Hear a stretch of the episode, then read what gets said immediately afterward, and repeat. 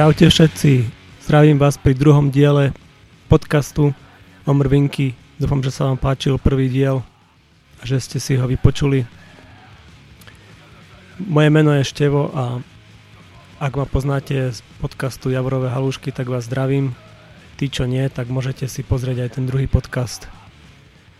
Budem sa v tomto podcaste snažiť rozoberať rôzne veci zo spoločenských, kultúrnych, kresťanských a iných ekonomických oblastí.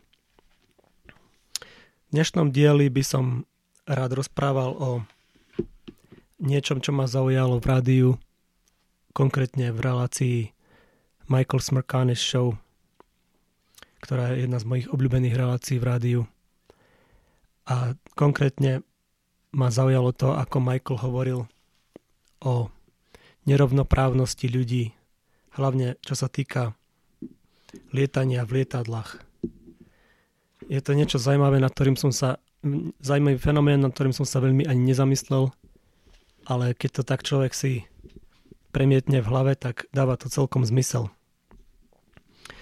Ten host, ktorého mal pán Michael Smrkaniš v štúdiu, sa volá Keith Payne a ten napísal nedávno knihu, ktorá sa volá The Broken Ladder – a takto sa rozprávajú o, o tom, ako sa nerovnosť medzi, medzi ľuďmi pri, prejavuje pri lietaní v lietadlách.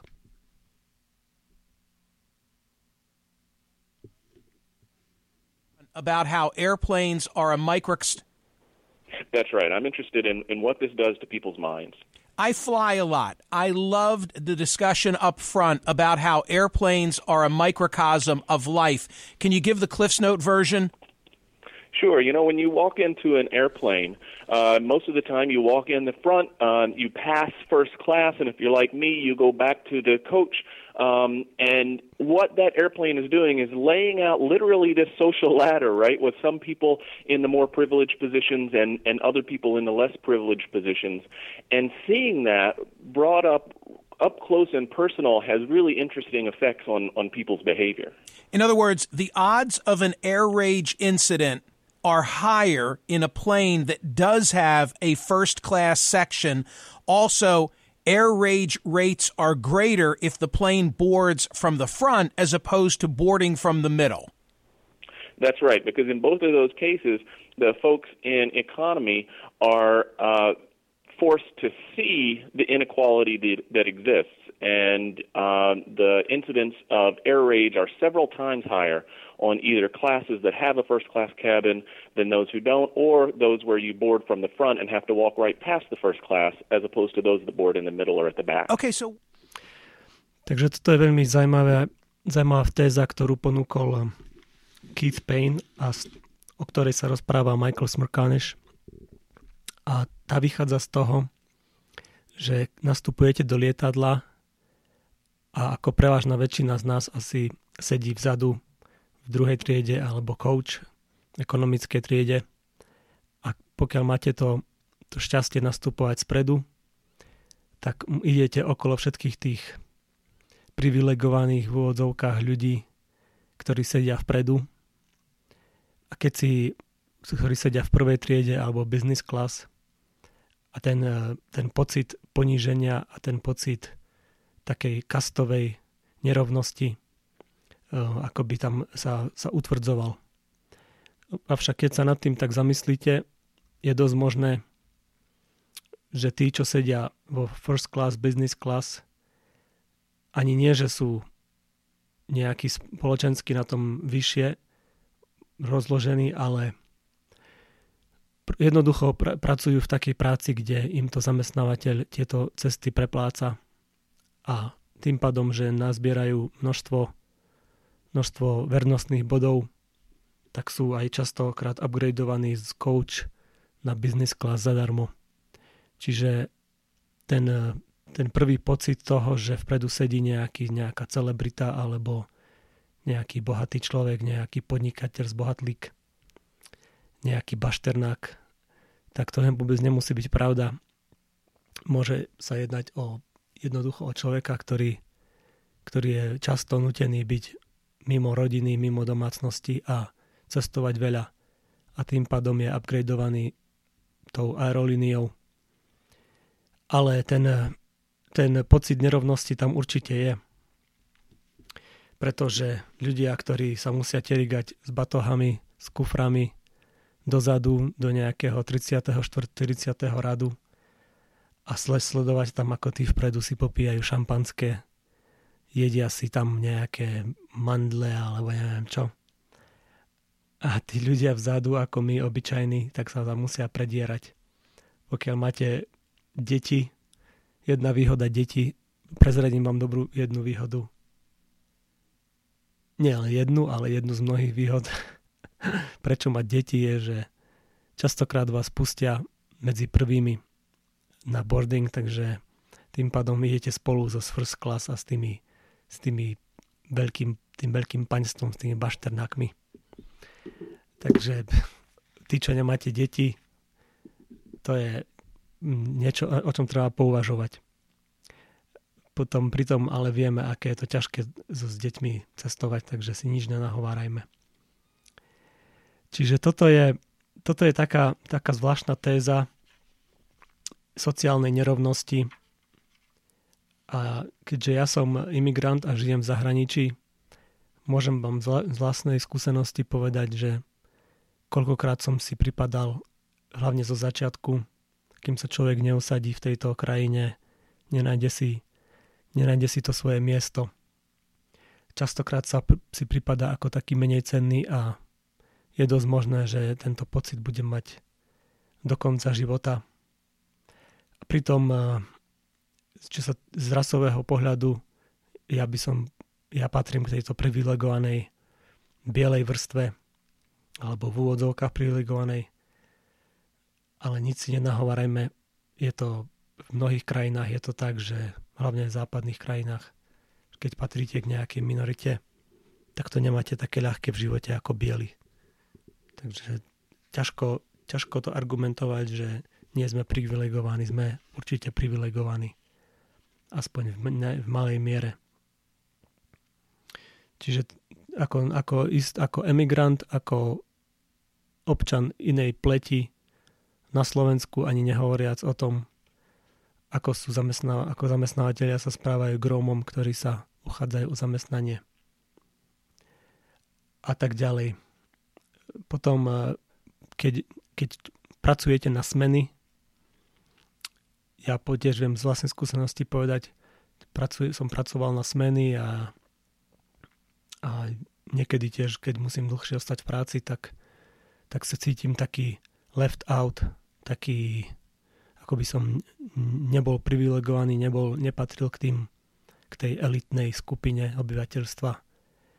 Takže to je taký môj pocit, že keď musím pracovať cez víkendy, musím pracovať v sobotu, v nedeľu alebo po večeroch, alebo neskoro večer prísť domov a vidím, ako iné auta chodia domov už o tretej, o štvrtej v piatok už sú niek- niektorí o 12. na poludne doma a človek musí pracovať kedysi, niekedy aj do večera, tak takto tiež sa, sa cíti ako z inej spoločenskej vrstvy a toto tiež môže pôsobiť na človeka.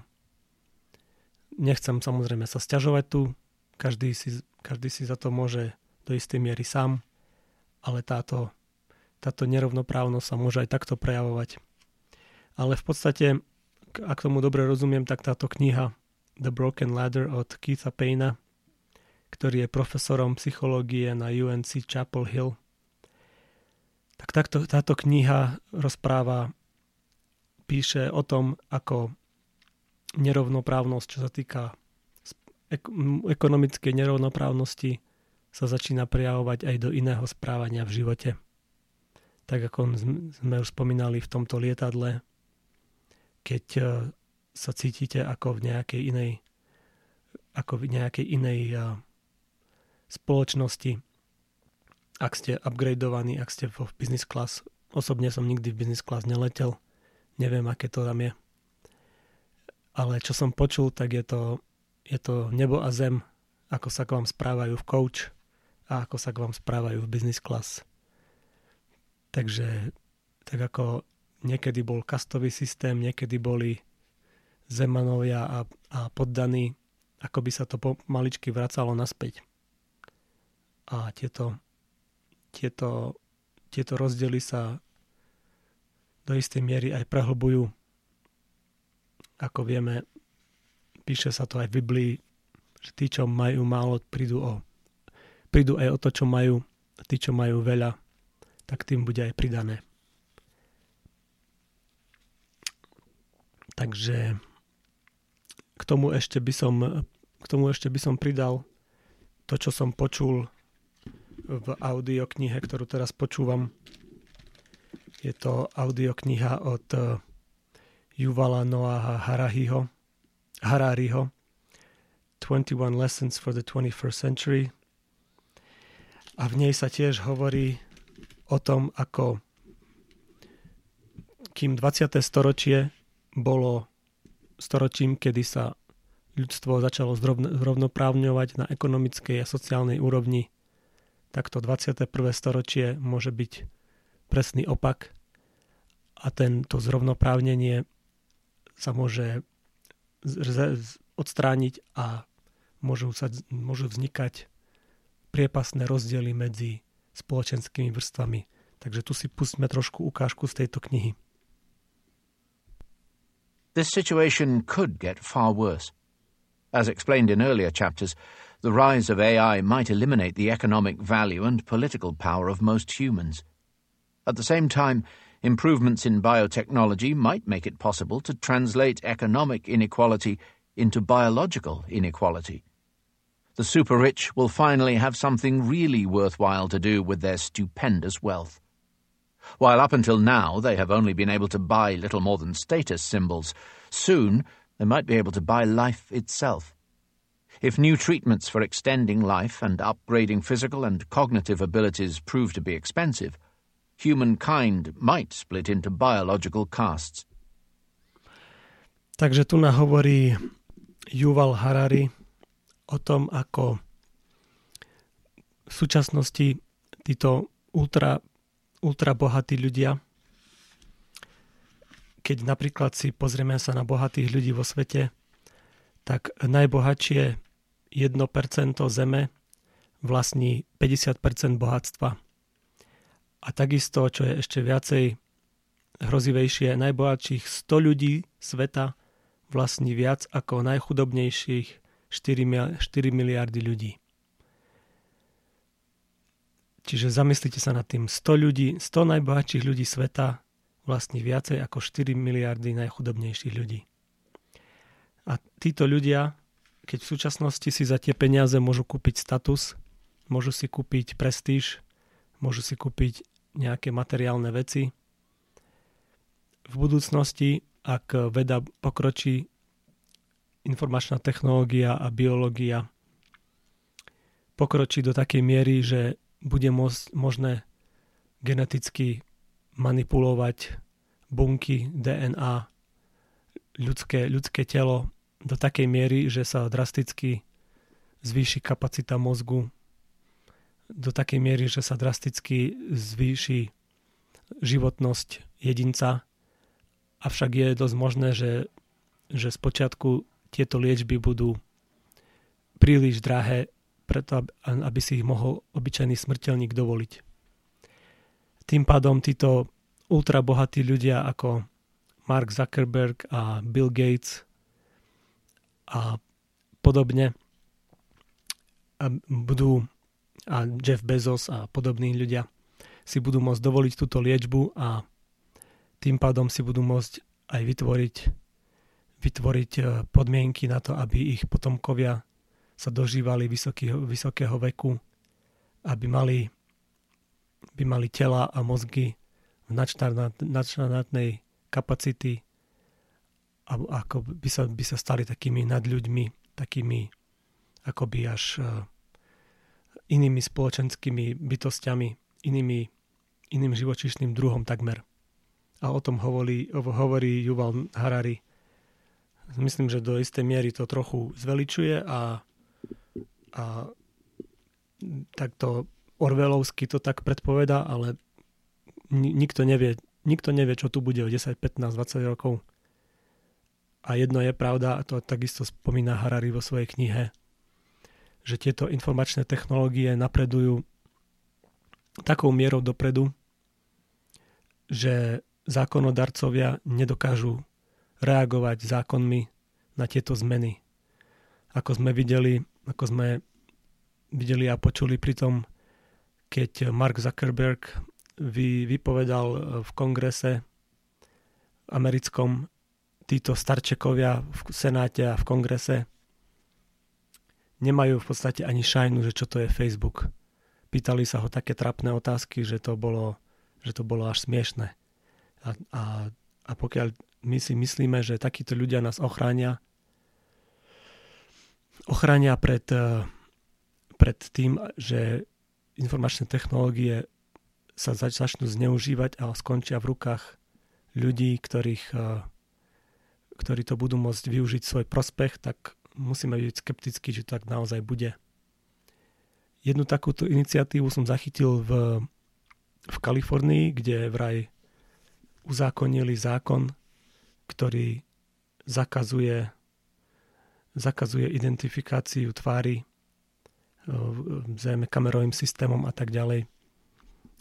A aj napriek tomu, že takéto technológie sa ešte nepoužívajú v Kalifornii, ale už, ale už sa dopredu sa legislatívne pripravujú na to, že, že, budú, že budú tieto informačné spoločnosti, ktoré sídlia z okolností v Kalifornii väčšinou, že budú v budúcnosti sa snažiť zaviesť rozpoznanie tvári a podobné technológie na, na zbieranie dát a na rôzne iné účely. Takže tiež, čo ma zaujalo v správach, bolo, že jedna, jedna, jedna, jedna univerzita v Kanade začína používať eh, takéto mudré systémy, takéto takéto AI, Artificial Intelligence, systémy na monitorovanie, monitorovanie univerzity a okolia a s tým pádom, že bol tam záber na, na miestnosť, kde sedí ten pán, ktorý je strážnik a sleduje tie monitory celého areálu univerzity a kdežto zvyčajne pri takýchto systémoch je tam veľa monitorov zapnutých tak tam on mal možno 12 obrazoviek a len dve alebo tri išli, všetky boli čierne. To znamená, že ten AI, tá, tá inteligencia dokáže rozpoznať, že ak sa objaví nejaký, nejaký výnimočný stav na tejto, v, tejto, v tomto areáli, v tej, na tejto univerzite, na kampuse, tak tento sa zobrazí hneď na obrazovke. Pokiaľ sa niekto zastaví napríklad na chodbe položí rupsák na zem alebo niečo podobné, niečo sa, niečo sa udeje, prebehne tam nejaké zviera alebo, alebo niečo, niečo, nie, niečo nezvyčajné, čo tam, čo tam nepatrí alebo niekto začne behať. Čiže do, tejto mier, do, tak, do istej miery je to strašidelné a je to, ja viem, že, viem, že také systémy sa snažia nás ochrániť pred, pred zločincami a pred uh, rôznymi ľuďmi, ktoré majú nedobré ciele, chcú nám chcú ublížiť nevinným ľuďom, ale aj tak, eh, keď si na to pomyslím, tak je mi, takmer mi až zimomrávky nabehujú na chrbte, že, že kde sme sa to dostali, že človek sa nemôže prejsť po univerzite s tým, že sa zastaví a zrazu začne sa zakecávať s niekým alebo si položí rúbsak na pár sekúnd dole a už hneď si bude vedomý toho, že nejaký AI ho, ho flagoval, že je tam niečo podozrivé alebo niečo také. Čiže je to také, je to také paranoidné a zaváňa to tým Orwellovským 1984 systémom, kedy obrazovka vás sledovala, vy ste sledovali obrazovku a ona sledovala vás. Čiže ten, ten George Orwell to už predpovedal dávno a Teraz sa to zrejme začína naplňať. Bodaj by to slúžilo len na to, aby nás to chránilo pred zlými ľuďmi A pokiaľ, to, pokiaľ tieto systémy odhalia čo je len jeden nejaký nebezpečný plánovaný útok, tak, tak chvála Bohu. Dúfajme, že, že tie benefity prevážia tie nevýhody a uvidíme len, len čas ukáže, ako tieto systémy budú, budú, pros, budú pomáhať ľuďom, ľudstvu, aby bolo bezpečnejšie. Človek sa zamyslí nad tým, ako chudáci kresťania počas Veľkej noci v, v Sri Lanke zahynuli pri týchto bombových útokoch. Či sa takýmito systémami dalo niečomu takému pre, predísť. Či nestačilo nejaký systém za pár tisíc dolárov a toľko nevinných životov mohlo byť zachránených. Čiže to je niečo, nad tým sa treba zamyslieť a takisto aj ten eh, AI systém, ktorý, ktorý sa v Kalifornii zavádza, táto legislatíva, ktorá vlastne upravuje to, že, že facial recognition, rozoznanie tváre, nebude, nebude možné. Otázne je, že či to zabráni, zabráni to nájdeniu nejakým nebezpečným ľuďom, ktorí, by, ktorí nám budú chcieť uškodiť a o tom treba mať debatu a treba, treba o tom hovoriť, že do akej miery sme si sme ochotní sme ochotní ustúpiť od, tej svoje, od toho svojho súkromia a zvýšiť svoju bezpečnosť a bezpečnosť svojich rodín, svojich priateľov a tak ďalej. Ale to som trošku odbočil od, od tej témy, ktorou som začal a to bolo tá nerovnosť ľudí. Tiež ten uh, Yuval Harari hovorí o tom vo svojej knihe 21 21 Lessons for the 21st Century uh, že tí, čo vlastne ako v dnešnej dobe ešte sú ľudia potrební na to, aby pracovali manuálne, sú potrební na to, aby aby obsluhovali stroje, alebo aby, ako v Číne vieme, veľa ľudí pracuje v fabrikách, v Indii takisto.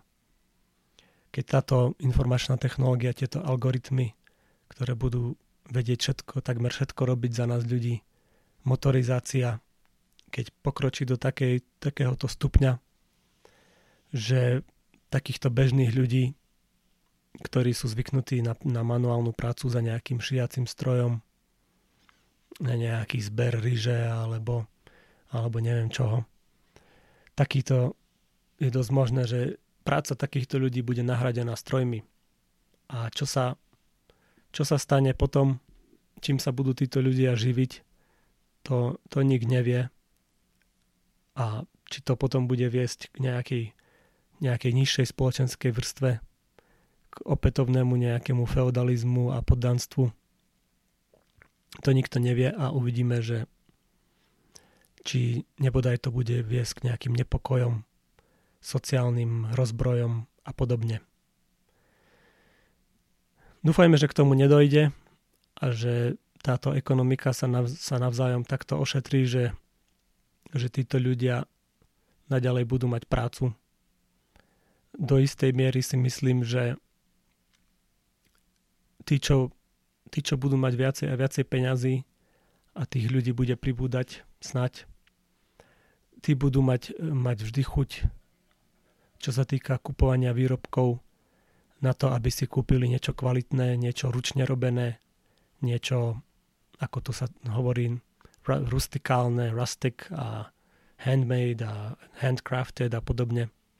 Už teraz vidno ten trend, že, že ľudia chcú, aby mali peňaženku ručne robenú, by mali doma nábytok, ktorý, je, ktorý nie je z Číny, z nejakej fabriky, ale je z dreva, po prípade ručne vystrúhaný, alebo chcú si vedieť sami ušiť nejaké, nejaké oblečenie, naučiť sa na kurze.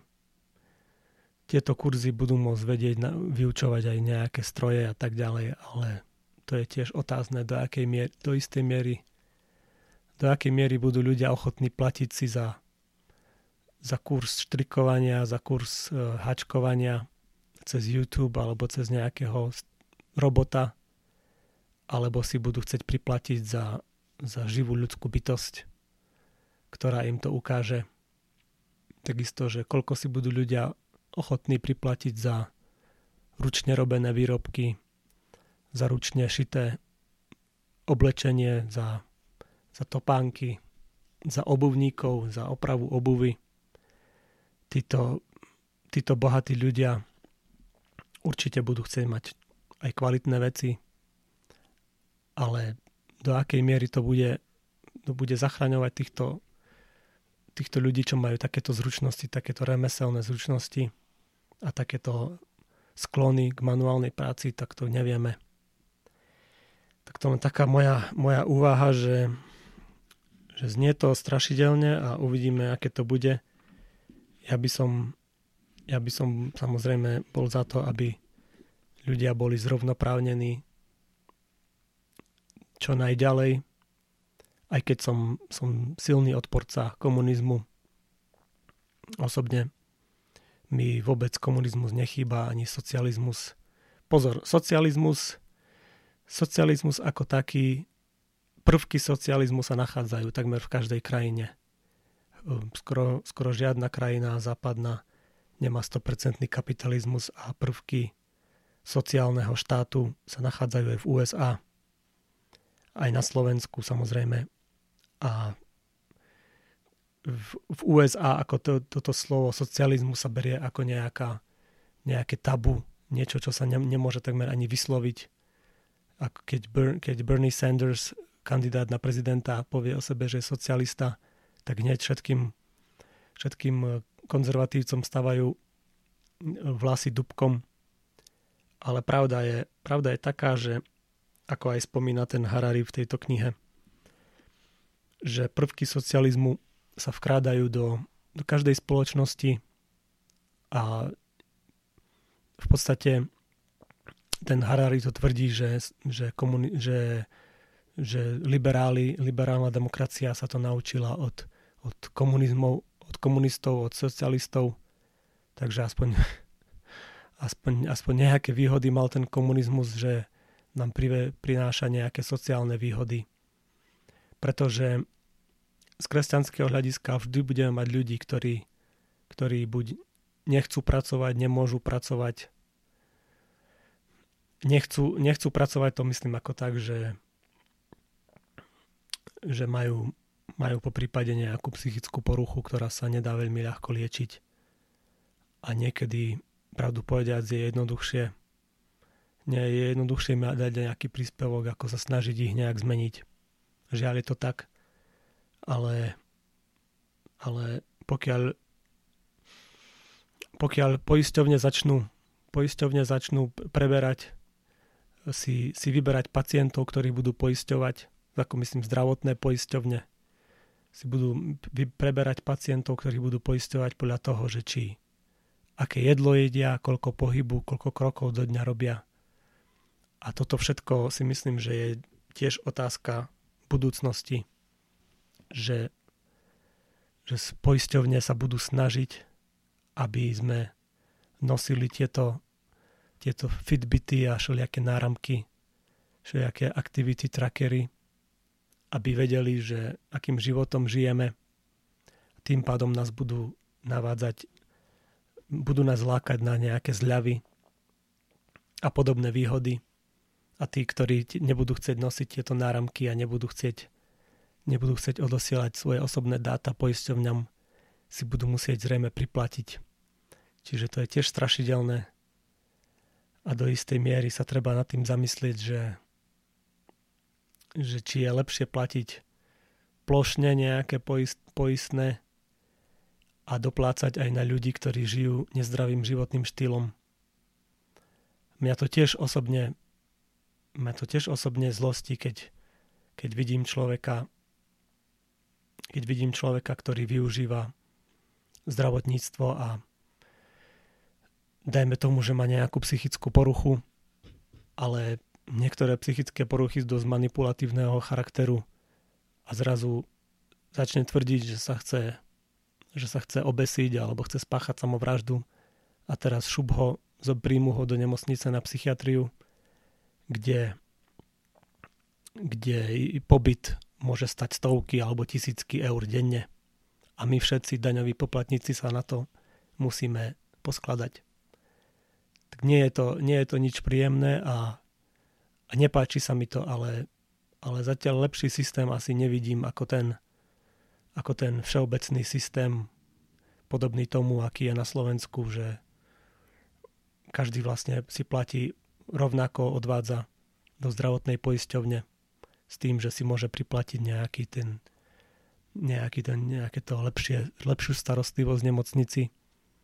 Ale aj keď môže nás takáto situácia na, nazlostiť, potom nás, ale, potom nás ale musí zlostiť aj to, keď, keď si niekto dá jedno pivo, keď si takto niekto dá nejaký kremeš za obedom alebo nejaký, nejaký karamelový veterník, pretože tá, toto rovnako prospieva k nezdravému, nezdravému životnému štýlu a môže to eventuálne viesť ku ťarche na naše zdravotníctvo a na náš sociálny systém.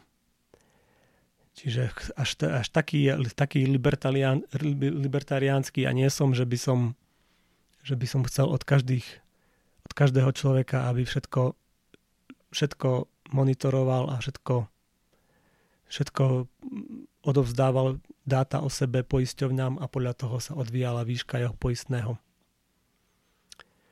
To si neviem ani predstaviť, koľko by museli platiť rôzni ľudia, ktorí sú na ulici a ktorí sú narkomani a tak ďalej. To by, neviem, to by ani zrejme z, li, z liber, čisto libertariánskeho hľadiska nemohli byť ani ošetrení, lebo oni za, poisťovne, za poistné neplatia.